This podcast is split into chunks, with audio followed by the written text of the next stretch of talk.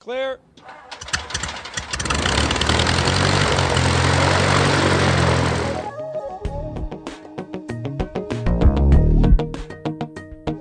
little bit of background noise throughout the day, but it's just airplanes, so it's not it's, it's not really noise. Good background noise. That's yeah, right. this That's is right. this is the best seat in the house. That's right.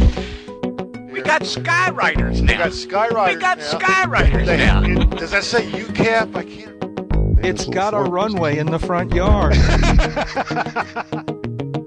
And you're on site, clear land.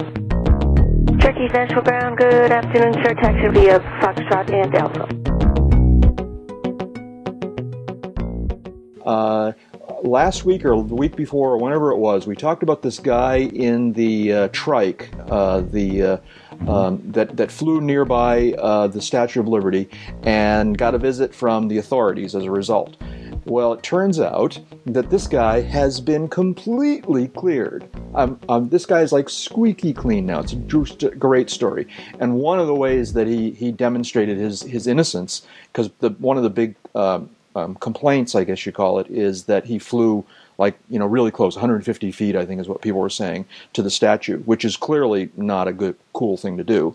Well, this guy was shooting video from the trike the whole time, and he just whipped out the video camera and said, look, I wasn't one hundred fifty feet away. You can see it right here.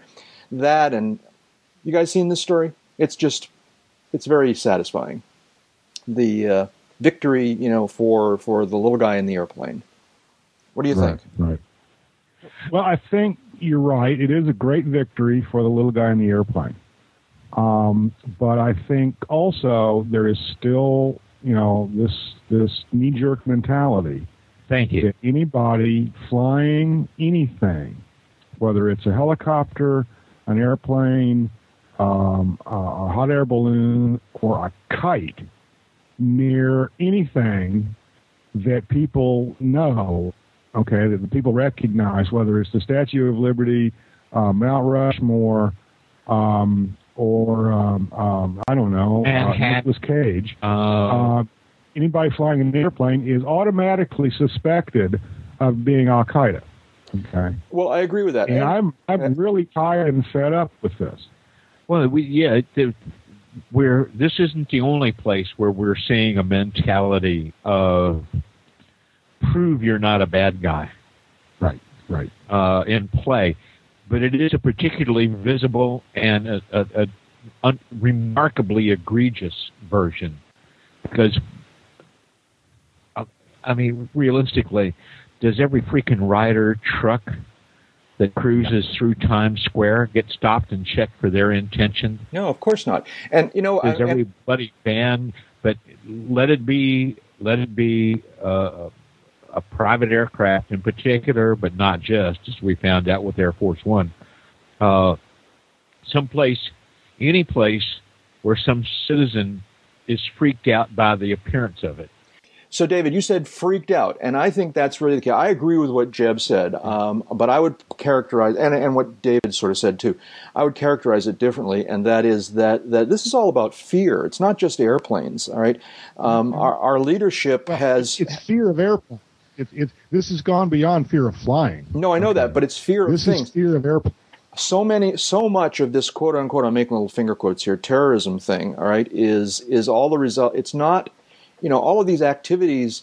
Not all, but many, most of these activities, these security activities, again, finger quotes, are are not based on factual threats. They're based on fears that have been been uh, uh, you know um, encouraged by some of our leaders, and uh, and this is clearly not an aviation topic, but but your point is well taken as far as I'm concerned, that that's what this was all about. And I just want to kind of you know applaud uh, this pilot for having done the right thing all along. All right, and because uh, we kind of gave yeah, him a that, little bit that, of a hard that, time, we we did give him a little bit of a hard really time. That's really the telling. That's really the telling thing here. Is yeah. the, the the guy had done all the, the right things. He dotted all the I's, crossed all the T's. He'd attended a special training seminar for the New York City Class B Hudson River exclusion zone and a special flight rules area.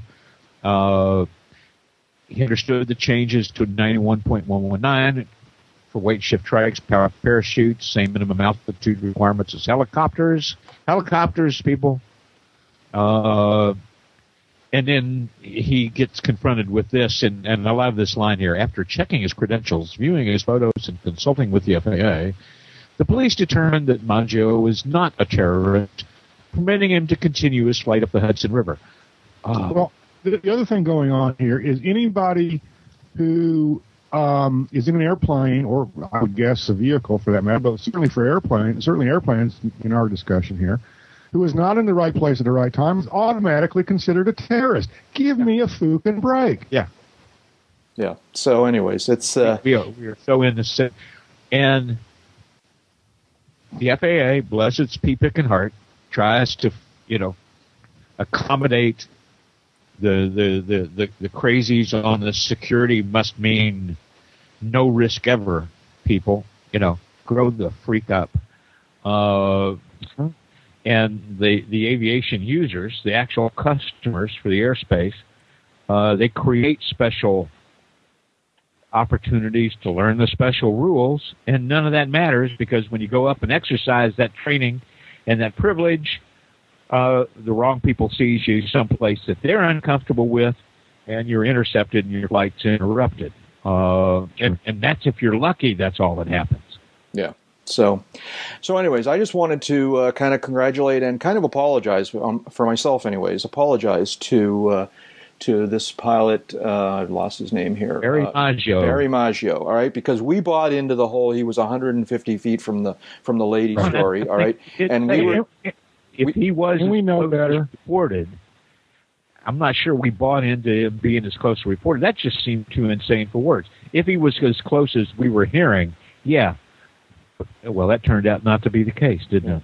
So congratulations to Barry. He did the right thing, uh, and uh, he was in the right place, and he was just, uh, you know, a victim. So real quick, put my aviation safety editor cap on moment. Um, not only did he do the right thing, uh, but um, he, he was prepared for this. He did his pre-flight planning. That's what I'm he saying. He did everything yeah. correct. Um, you know, he, he, he attended the classes. He studied the regulations. Um, he flew, he planned his flight, and he, and he flew his plan. And uh, um, whether his goal was to document all this, whether his goal was to tweak uh, the man's nose, whether his goal was to, in fact, just, you know, get up close and personal with Lady Liberty and videotape the experience, I don't know. I don't really care. Yeah, it doesn't um, really matter. It doesn't really matter. The point is he did it right, not... He did it right well before the aircraft left the ground. Yep, yep. I mean, so. if, if if they want to talk about closing off big chunks of airspace to anybody and everybody all the time, don't create the rules, don't create the briefings, don't create this false sense that, yes, if you jump through all these hoops, you're allowed to do that. That's one of the great things about being a pilot in America. And then when you do that, find yourself uh, uh, in tow with law enforcement, national security people. Uh, I don't know about you, but that would kind of cut into my feeling about the ambiance of the whole experience. The whole, the whole idea of flying around Lady Liberty, you mean? Yeah, you know. I, I noticed there's a whole big swath of America's population these days that has no concept of the word irony. I'm not even going to go there right now. Welcome, folks, to episode one hundred ninety-three of Uncontrolled Airspace, the General Aviation Podcast. We're recording this episode on uh, Tuesday evening, June twenty-ninth, twenty ten. And uh, joining me here in the virtual hangar, the kind of shaky, it's kind of a shaky hangar this evening. I'll talk more about that in a second here. But uh, uh, my friends, uh, Jeb Burnside is out there talking to us from uh, somewhere near Sarasota, Florida. Hi, Jeb. How you doing? Well, I'm fine. I think I'm the the, the shakiest of of uh, the bunch here. Uh, we had the mother of all thunderstorms going on here at the appointed hour, and and I, I barely have a telephone. I don't. I doubt I have satellite T V back. I'm shocked to my toes that I have internet. Yeah. Well, and um, you didn't for hours. And your toes aren't easy to shock. Yeah. And we, my uh... toes have been shocked. Um, I have very jaded toes. Let's put it that way. I don't know um, what it ended up sounding like on the uh, on the finished version of this episode. Green? No. But uh, but yeah, we did we did actually we lose Jeb's we've connection. We've already lost internet here. One. Yeah. So uh, so anything's possible tonight. But uh, we're going to marshal on because it's been so. But I, you know, it's been so long since we've had a chance to yeah. talk that we just we're like put up with the with the with the slings and arrows here. But uh, we'll apologize in advance for the sound quality being a little less than usual. And uh, uh, also out there in the uh, virtual hangar is Dave Higdon, who's joining us from Wichita, Kansas. Hi, David. How are you tonight? Just lovely, just lovely. It's been uh, a couple of good conversations today with people involved in aviation. In a little bit of time looking ahead to Oshkosh, which was AirVenture, which is always nice. And a little bit of time spent discussing the peculiar series of steps that's got to happen to start shopping for an airplane. So oh. it's been an interesting day. Oh, you dropped that little hint there just all of a sudden out of the blue, so to speak. Uh, we'll have to come back to that. And I'm it's ja- not an imminent thing, but it is on the table. Uh-huh. And I'm Jack Hodgson, and uh, I'm talking to you tonight from, from the banks of the scenic and confused Chicago River in the windy city of Chicago, Illinois. Um, do you know what the what the reference is? The uh, the scenic and confused Chicago River. Um, It's a long story. I'm here in Chicago. I've moved on from Las Vegas, where I was a week ago, a little over a week ago, when we did this last.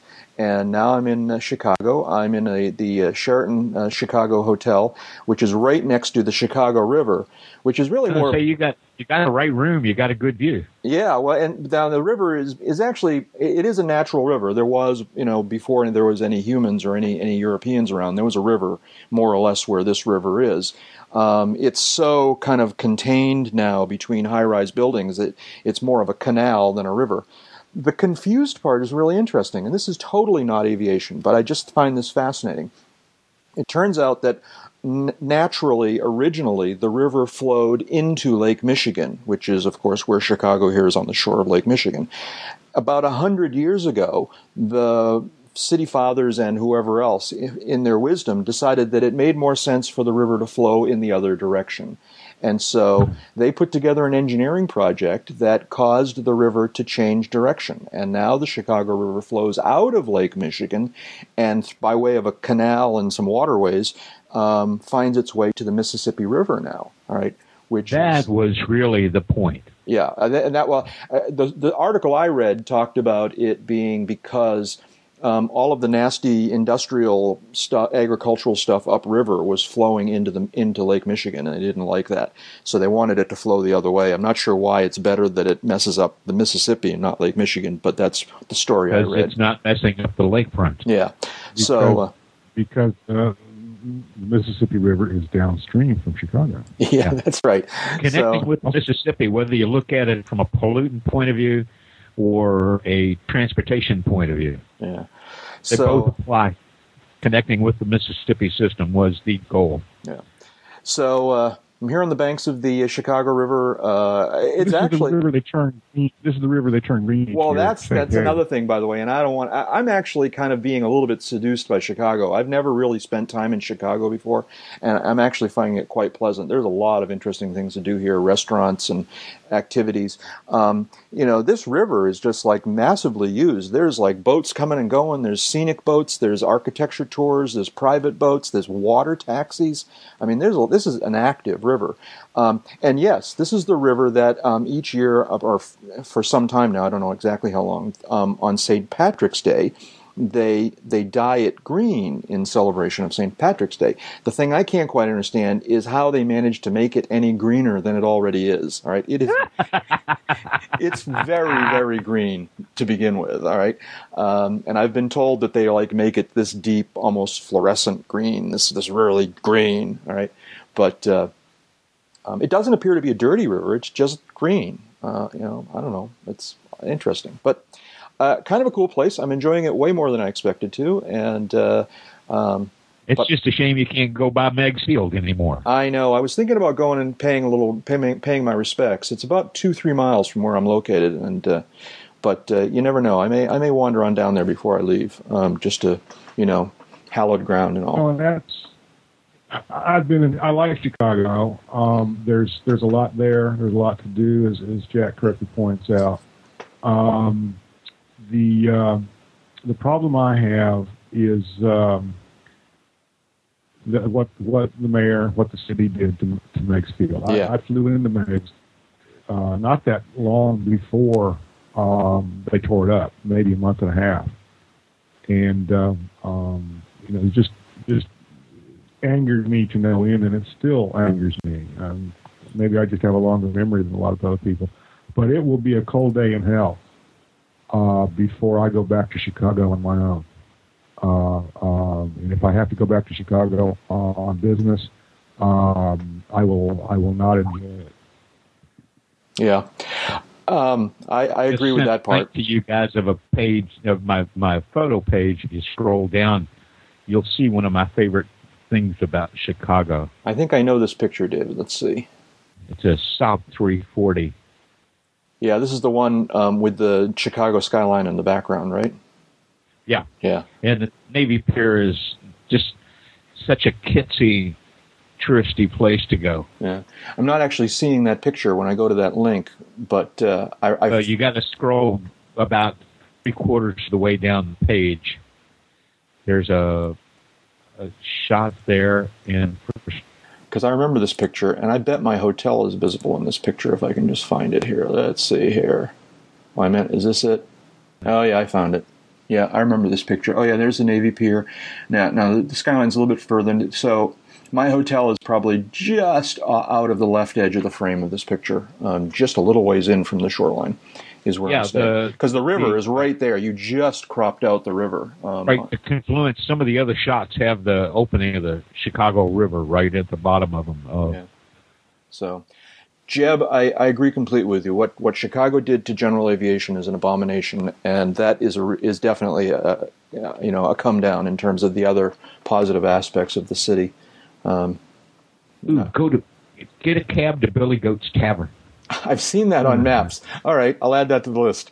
We're running out of time here. We're gonna go. I'm leaving in a couple more days, but uh, we gotta but, go do airplane stuff. But we're gonna do, do airplane, airplane stuff. stuff. Anyways, uh, I'm in Chicago and uh, and uh, having a good time. Um, and uh, yeah, so uh, one twenty-one point five E L Ts. Uh, since we last talked, there's been a firestorm of some sort. All right. What happened here is the, the, the feds suddenly came out, the F C C suddenly came out and said, as of August whatever, August first, August thirtieth, I don't know, um, you got to stop using the one twenty-one point five E L Ts. And, uh, and like, we're going, what? And, and then now they're apparently is probably doing negotiations, and I'm seeing stories that maybe they're not going to be quite so strict about this. Tell me what's going on. You guys, I'm certain, know, know more about it than I do. Jeb, you want to start? Yeah. Um, you kind of have to go back a, a ways. Um, it's my understanding that the F C C first proposed um, uh, banning or, or eliminating or prohibiting or whatever word you want to use, uh, one twenty-one point five only, and that's an important distinction we'll get to in a moment, uh, E L Ts, uh, back in two thousand one. And uh, somehow uh, this has kind of bubbled up and filtered through uh, the regulatory process. And on June first, the F C C, in a very lengthy document called an order, um, buried in that a, a one-line statement stating that beginning sixty days after the effective date of, or after the publishing of this particular order, Um, no uh, one twenty-one point five megahertz only E L Ts will be uh, imported, sold, et cetera, et cetera, or operated in the United States. Um, this is um, in one on one hand, um, I think I, there's I think there's a technical uh, radio frequency or radio um, um, uh, reason, if you will. Technological reason for them to do this. On the other hand, as we all should know, uh, in February of two thousand nine, Cospas-SARSAT, the international, uh, I'm going to call them a consortium, uh, that monitors uh, satellites that have been sent aloft to uh, listen for E L T, P L D, and other emergency signals, um, stopped monitoring on in February of oh nine. For one twenty-one point five frequencies. They just stopped this outright. And this was advertised well in advance. Uh, if, if you're just now figuring, you know, learning all of this, you either are new to this, say, new to aviation, or you haven't been paying attention. Um, what the um, uh, the F A A has done throughout all of this process is basically nothing. Um, the requirement to carry an E L T still exists. I have to have an E L T in my airplane. It happens to be an older one twenty, one twenty-five E L T. Um, the F A A, in conjunction with the R T C A, has developed um, uh, requirements, a technical standard order as it's called, for the so-called newer technology four oh six megahertz E L Ts. The, the four oh six megahertz E L Ts are far better than the one twenty-one point five E L Ts. The technology is better. Uh, there is a, a digital uh, coding uh, that is transmitted with the signal. Um, G P S can be embedded in that signal. Um, uh, the high Zoot uh, uh, four oh six megahertz E L T um, in, in its first transmission will uh, locate you to within thirty meters, which is a far cry from the, the older standard, uh, I'm sorry, Uh, far cry from even the later technology, one twenty-one point five E L Ts, which might get you in the same county after uh, after a while. Um, so the F C C kind of sort of on its own has decided to do away with one twenty-one point five E L Ts to the effect that even their operation would be illegal um, after sixty days after this, this order is published in the Federal Register. To the best of my knowledge, it has not yet been published in the Federal Register. And, and, and, and it was the termination of that use that really created, right, the created a, a, a, um, a feces storm, shall we call it. Yeah, yeah uh, sure. Let's go. Exactly, because the F A A requires that some sort of E L T be installed in most aircraft, and it doesn't specify whether that E L T has to be one twenty-one point five or four oh six megahertz. It just says it has to be there and it has to meet T S O standards for that kind of equipment. Well, there's, you know, equipment that still meets the T S Os at a couple of levels, uh, the original and later ones for one twenty-one point fives. There's a newer T S O for four oh six. Either one of them works. The problem is that nobody has generated, in my mind, an iota of urgency about this idea of changing over. Now remember what Jeb said. The satellites don't listen for this anymore. They're not going to hear it. You're not going to be there if you go down and you're depending on a one twenty-one point five to trigger. You're going to get the treatment of your family reports you overdue, and then the F A A is going to try to track you back through your last stops.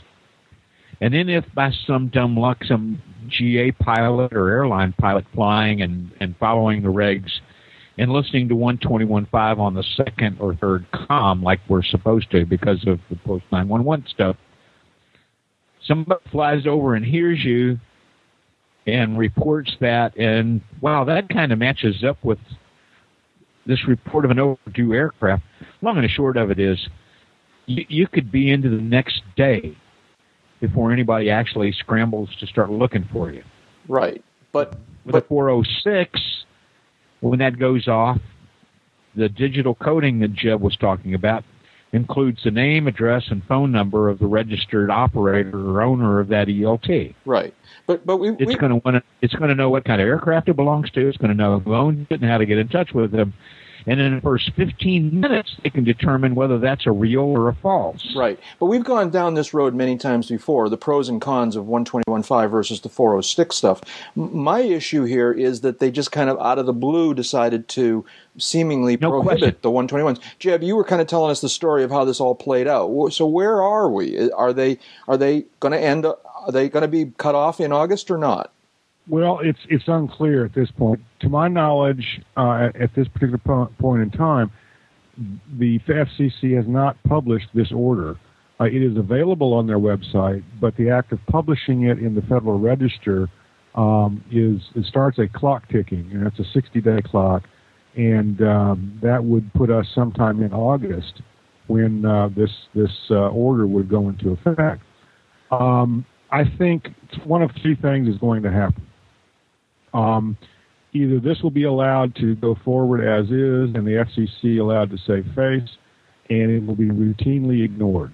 As as one wag pointed out to me, or pointed out in, in a forum or somewhere, says, okay, it's illegal to operate my one twenty-five E L T. If I crash and the thing goes off, come arrest me. Yeah. Yeah. There you go. Right? Yeah. Well, if anybody hears you. But here's right. the question. Uh, Are, is Cap the second gonna... thing is... The, go ahead, Jeb. One of the, the second thing that will happen is um, is F C C will, will figure out a way to uh, retract this and uh, uh, maybe give um, um, some... Uh, Um, a lengthier compliance date or, or something like that. And the third thing is that Congress might actually get up off its lazy ass and do something uh, for, for, for general aviation. But I'm, I'm not, I wouldn't give you a fig for which of those possibilities is going to happen. Um, w- one other point I'd like to make.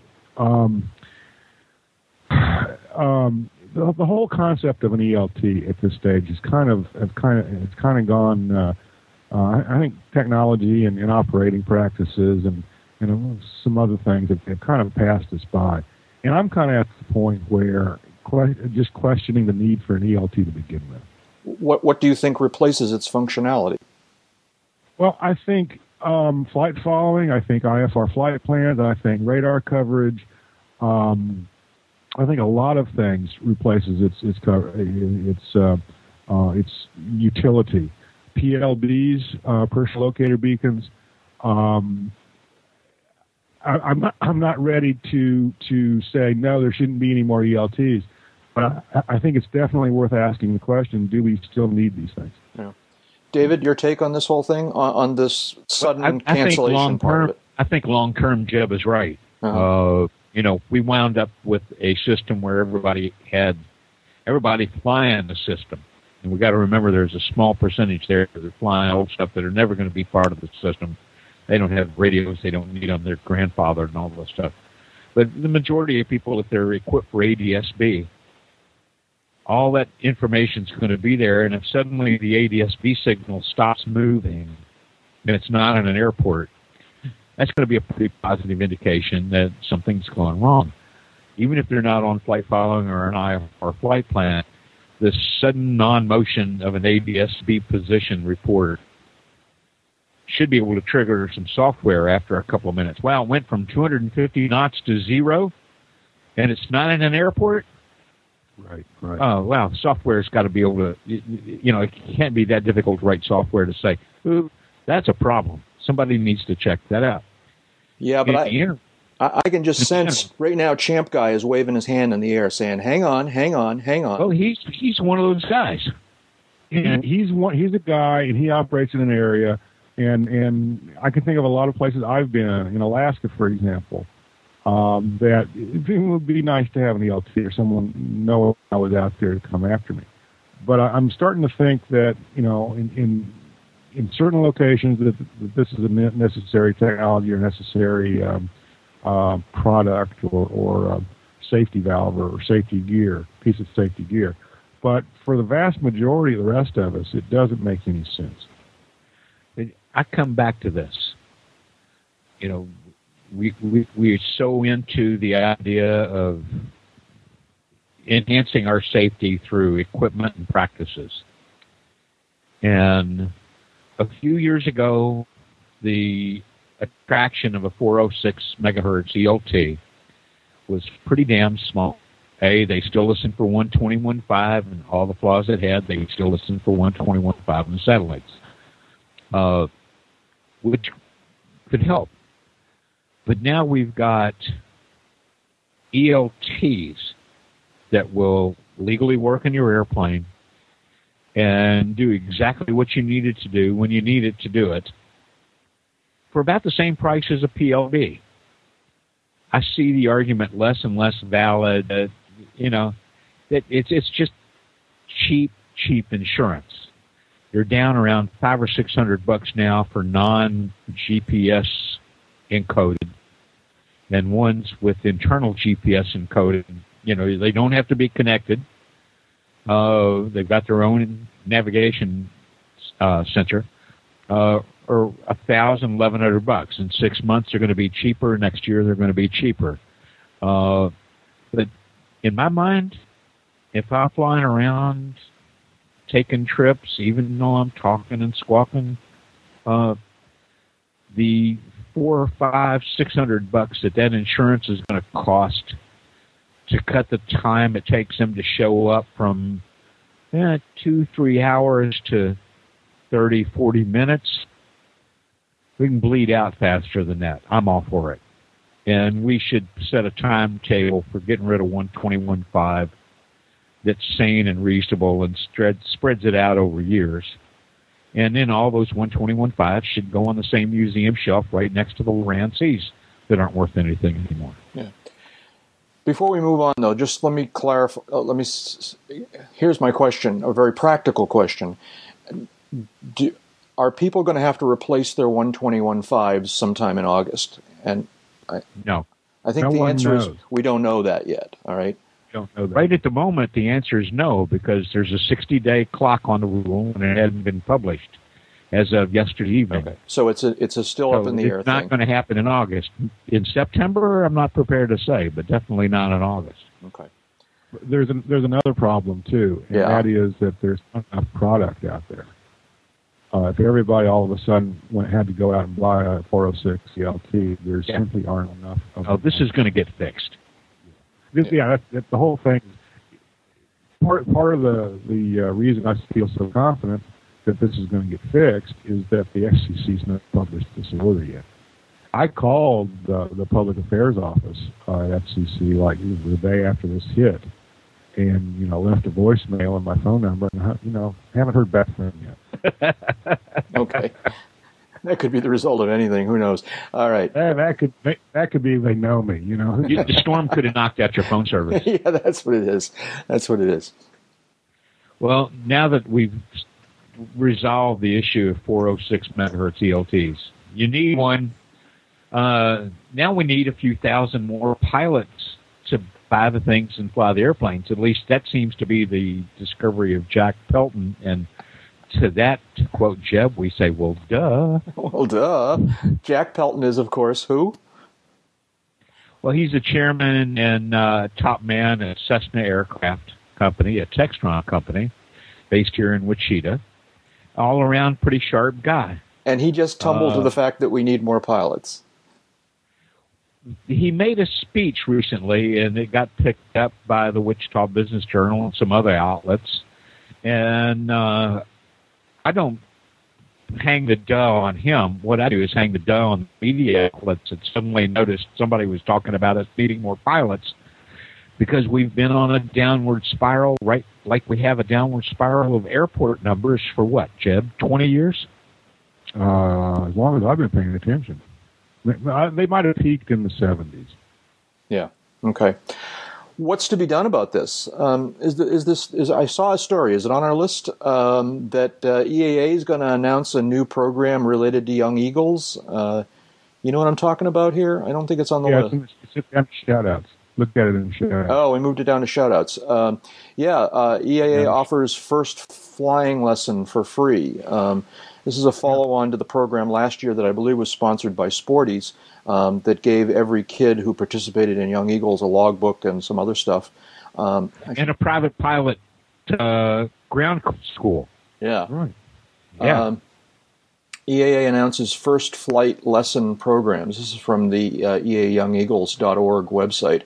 Um, let's see now. Last year we were presented a quote from who? Young Eagles Joe co- uh, co-chairman Jeff Skiles.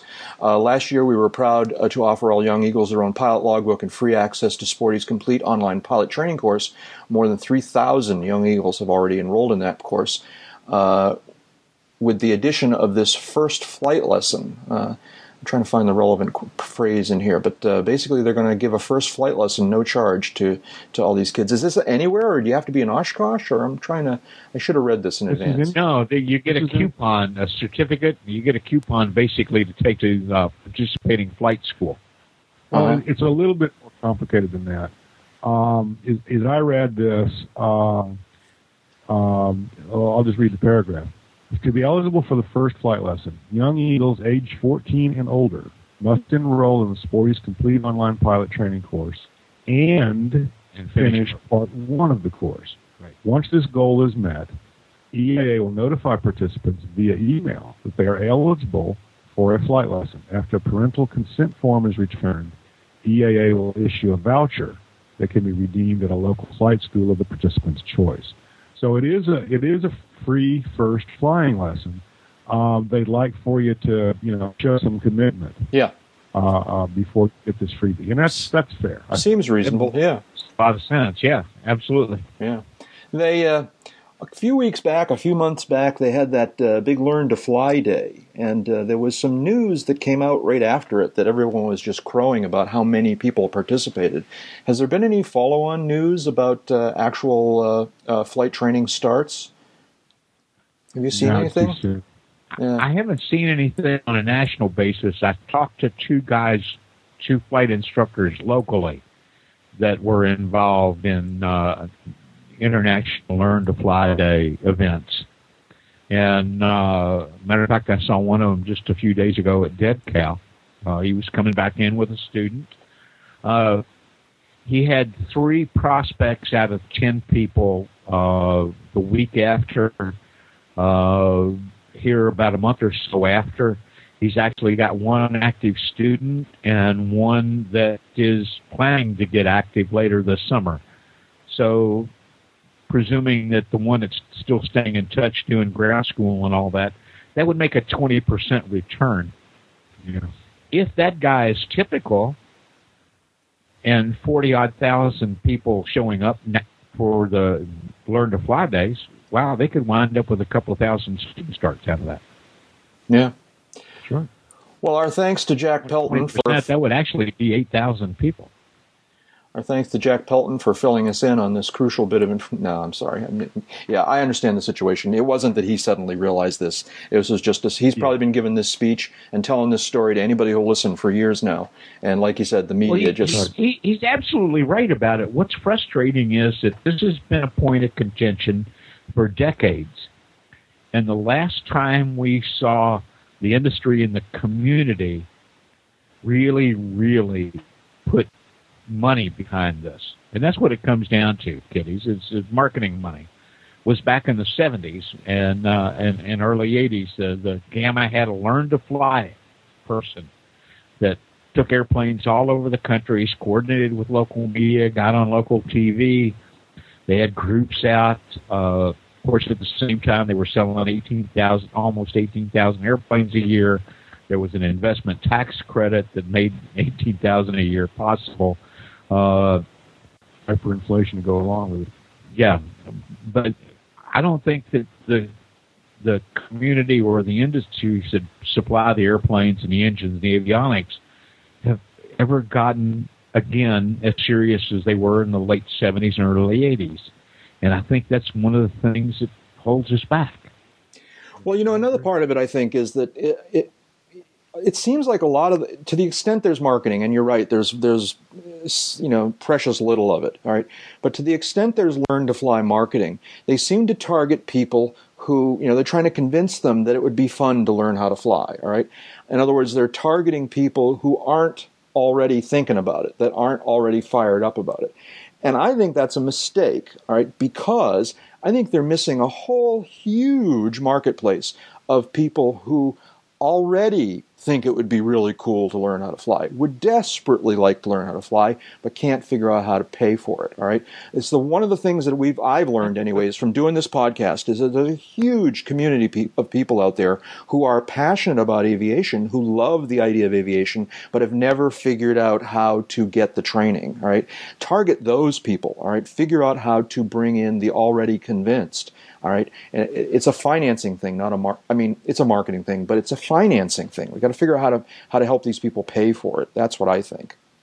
Well, and I've I've always complained that we spend too much time and effort and money talking to people that are already convinced, right? When right. we should be helping them find a way and raising the appeal outside the area of people that are already convinced, because one of the things that doesn't seem to jump out in, in, in a lot of marketing is, what do you do with the airplane? What do you do? You know, what, what's the lifestyle behind this?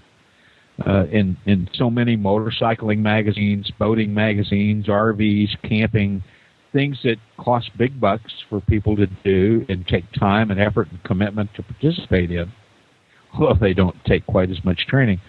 Uh, spend a lot of time emphasizing events and lifestyle and things you can do with them. And we spend a lot of time talking about the wonders of flying through the sky, and without commensurate amount of to where for what. Right.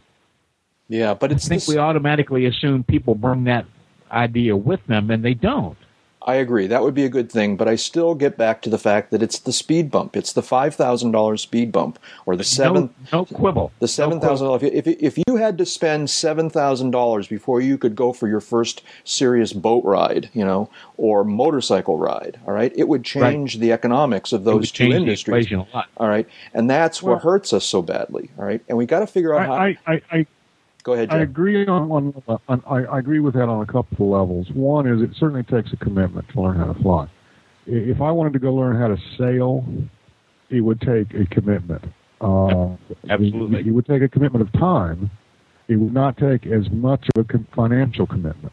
Okay, um, and of course the consequences of of, uh, of screwing up the sailing are perhaps not as great as the consequences of screwing up the flying.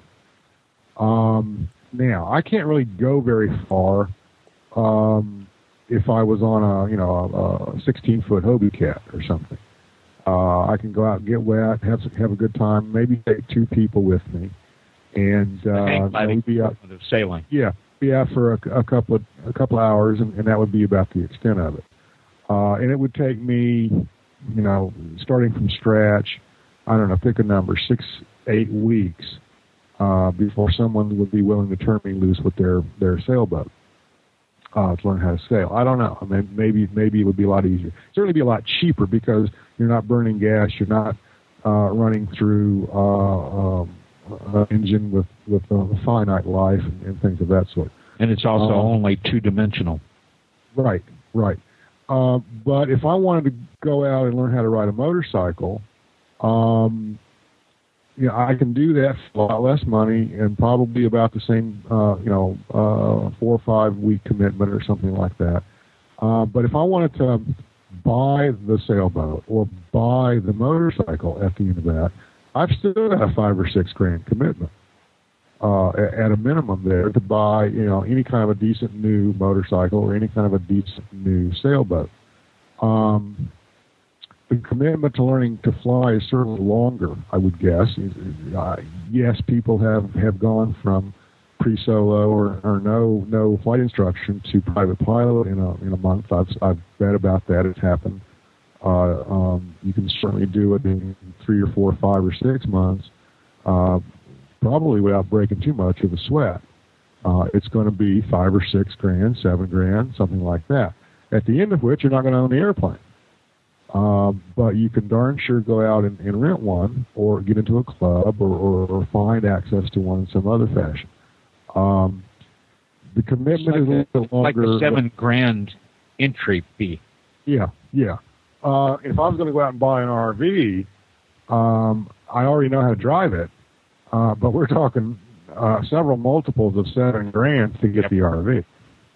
Or for a decent R V, anyway. Right, but in all of these cases, motorcycles and R Vs and boats and airplanes, all right, you don't have to buy it to explore it, all right? You can, there are places where you can rent these things, there are places where you can borrow these things, and so you can go out relatively inexpensively and discover whether you enjoy riding motorcycles, or you can and go out... now I can do it. And now, thanks to the E A A and Sporty's, I can do it for free. Well, you can get the first lesson, all right? I'm saying, you know, I just, I've said this before, I'll say it again, and then we need to move on, all right, uh, is that, uh, you know, Garmin and Cessna, Cessna and Piper and Bonanza and all these guys should realize that it's in their best interest for there to be more pilots. They should get together and create a fund and come up with some way of subsidizing, largely subsidizing, primary flight training, all right? Because every new pilot is a new customer, all right? And they would make money in the long run. You know, Sporty's is starting to, be, to tumble to this, all right? And Sporty's is starting to do to, to take some steps it'd be, along it'd be this. Helpful if they spent money on the It'd be helpful. Gosh, I've been on this like white on rice for twenty, thirty years. Yeah. It's, it's, there should be preaching. More of it. All right. Yeah. yeah I agree. It'd be helpful. Hang on. One at a time. Jeb, go first.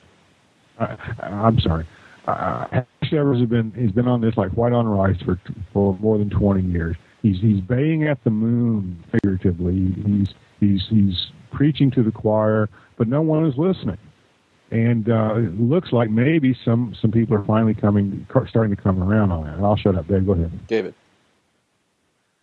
Well, the uh, the question that I heard from one of the participants on National Learn to, International Learn to Fly Day was the most humbling. Uh, you know, the guy asked him how he, what he thought of the presentation and the information, whether he learned what he needed to. He goes, "Well, I'm not sure because I was really hoping to hear more about what I could do with a pilot's license. Yeah. Where could I go? Are there clubs? Is there like social stuff to do? Mm-hmm. Uh, you know, do people take group trips? Uh, you know, I mean, what can I do if I do that?" And I said, "Well, where would you want to go?" "Oh, I'd like to go here and there." "You can go there. You can go here. You can go there. Pick a point on the map. There's an airplane that will take you there. Oh, you want to get off the continent? There's ways you can do that too." Uh, this whole idea that everybody that comes to flying is going to love it just because it's flying uh, ignores some of the reality. We need to be getting at people that are like the ones that Jack's talking about. Yeah. They want to do this. They want to buy in. They haven't figured out how to pay for it yet, and not like the, you know, for as much as it tried and all the sincerity it had, Drew Steckity did a great job, but the Be a Pilot program, you know, it was focus grouped and, and, and, and, and beam counter driven. Where do we need to advertise to find the right economic strata to catch the right kind of person that can not only afford to do this, but is apt to buy an airplane? Yeah.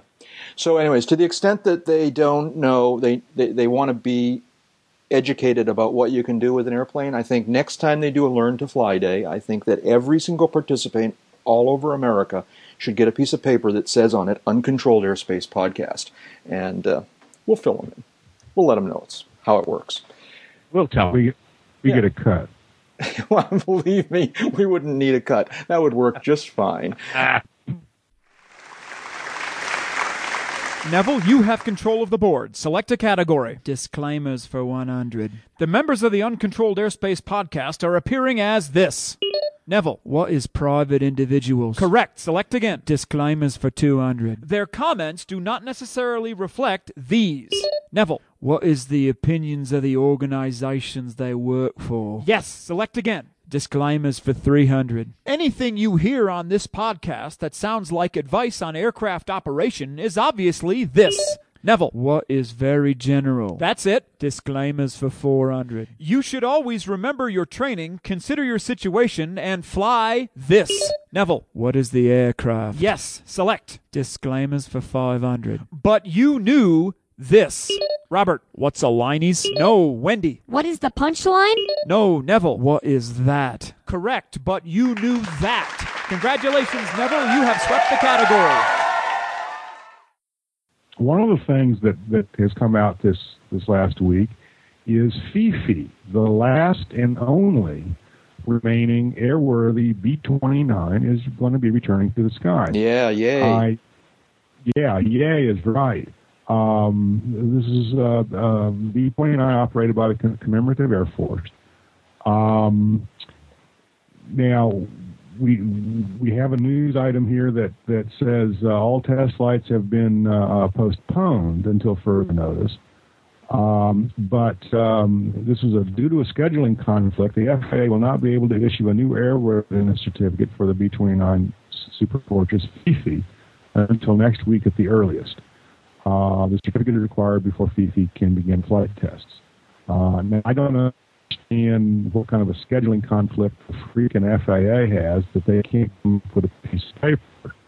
But putting that aside, um, this week was, was the, the scheduled event that uh, Fifi would would take uh, would fly again for the first time in I believe four years.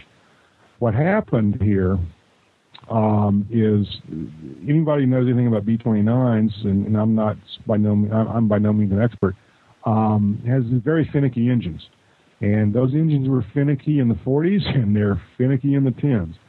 Um, and uh, here we have uh, um, this one airplane has literally been re-engined. Uh, according to this, uh, according to the Commemorative Air Force website, uh, it was fitted with engines that are a custom-built combination of two different models of the R thirty-three fifty, which is a big uh, double-row uh, radial engine. thirty-three fifty uh, cubic inches. Yeah, the, the refit required reworking the engine mounts and some of the engine cowling, making it a lengthy undertaking. Um, And as I understand it, this this was a, like a four-year-long process. You got four engines. You got a lot of rework to do. You got, you know, some of the stuff's probably never been done before. Some of the people working on it um, uh, are younger than the airplane. Um, so yeah, it's going to. And these are all volunteers, and they're working, you know, uh, on a shoestring budget. So yeah, it's going to take that kind of time. Um, but um, Fifi should be back if the F A A can ever get off their butt and get their get their calendar schedule sorted out, and get out there and give them an airworthiness certificate. Now, yeah, I think it, the on-site inspection was where the scheduling problem came into play. Was getting the guys from the F A A office. That, I believe that's out of San Antonio. Uh, getting them up to Midland to do the inspection of the airplane and be happy with it, because you, you, you're almost into the same kind of territory that you are with an experimental aircraft. Yeah, even though the engine hybridization that went on has been done before for other aircraft. So, uh, you know, it's been a long time coming. Fifi was supposed to come to Oshkosh several years ago, and in a uh, routine airframe inspection, they found some significant and rather recent corrosion in the outboard wing panels. And the aluminum alloy used when those airplanes were built back in the forties really wasn't, uh, the, the alloy wasn't picked with its corrosion resistance characteristics in mind, uh, caught up. Well, they found some outer wing panels on some non-airworthy twenty-nine hardware, and we're in the process of grafting that and getting ready to do test flights when oil analysis on one of the engines showed that it was making metal. And subsequent work, uh, they realized that they were going to have problems getting that engine overhauled, and there was evidence in the other engines that they were going, getting, they were on the brink of giving up. And that's what started this whole thing ticking that's taken over four years now. Right now, we're keeping our fingers crossed that the F A A gets out, they get their paperwork, and the C A F gets to get Fifi out of Texas and into Wisconsin before the end of the summer. Yeah, that would be great. I was just searching the net for a picture of uh, of Fifi. First of all, let me say that if you if you search, do a Google search for Fifi images, you you don't get airplanes. Um, but uh, oh oh, hit the pause button. but uh, if you, but eventually, if you do Fifi image B twenty-nine, then you get the right kind of pictures. Um, anyways, uh, gorgeous airplane. Uh, looking forward. Hope it hope it makes it back to AirVenture this summer. But uh, but we'll see. And, and that's just good news. That's just good news. Uh, Did you ever case both the F's on that initial search? Yeah, I don't know if Google is case sensitive.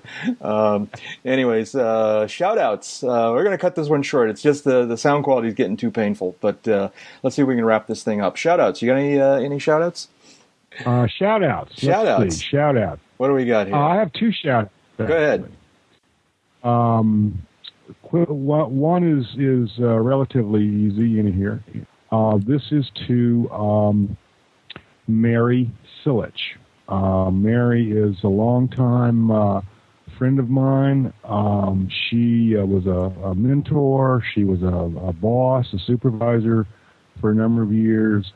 Um, she is also, she and her husband uh, were the immediate previous owners of the airplane I fly.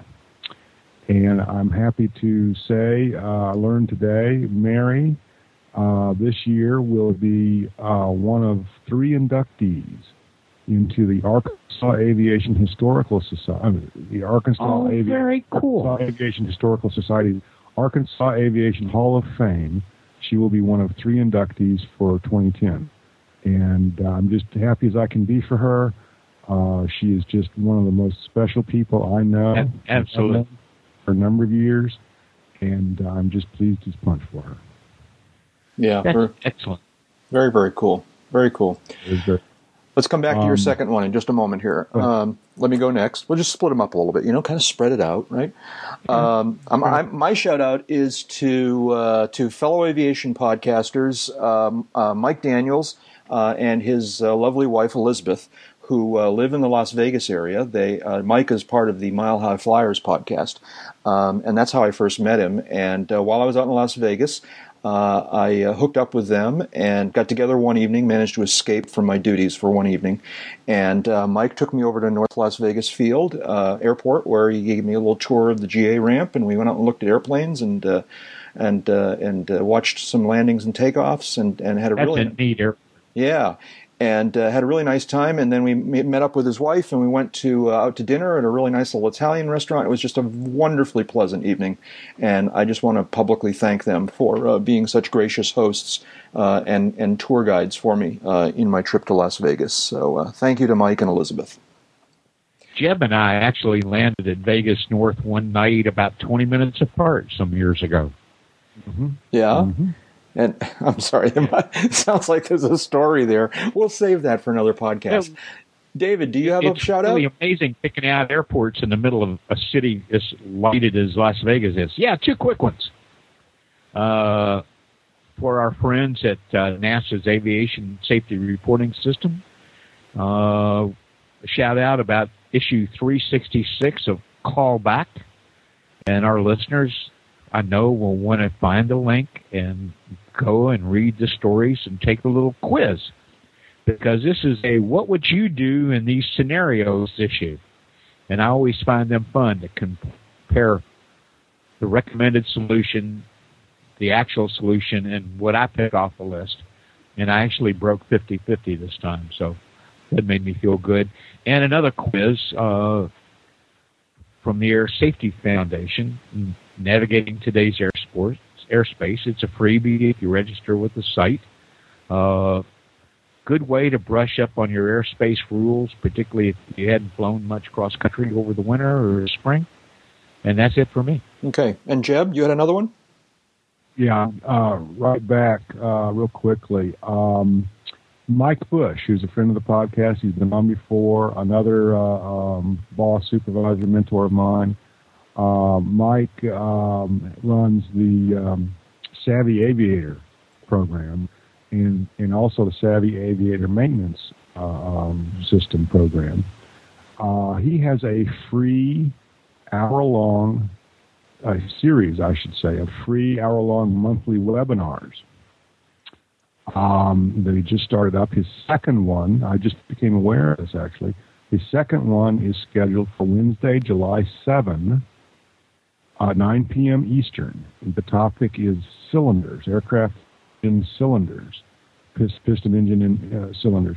Uh, and um, I'm sure that there are, there will be other topics coming down the pike from Mike on these in this, in this webinar series.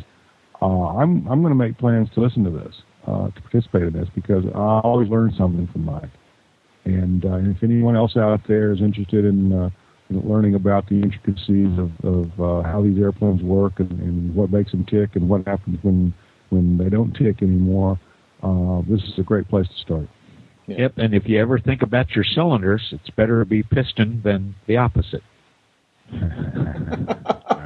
Yeah, I oh. usually get Dave's jokes about three days later when I'm listening to the podcast and editing it. And I'll sit here and, oh, I get that. It's pretty fun. Yeah. This is not one of those occasions. Hey, our apologies to everyone for the poor sound quality tonight. Um, I blame it on the thunderstorms and Sheraton's internet. Um, but uh, it's been too long, and I wanted to get together and talk with you guys, and I'm glad I did.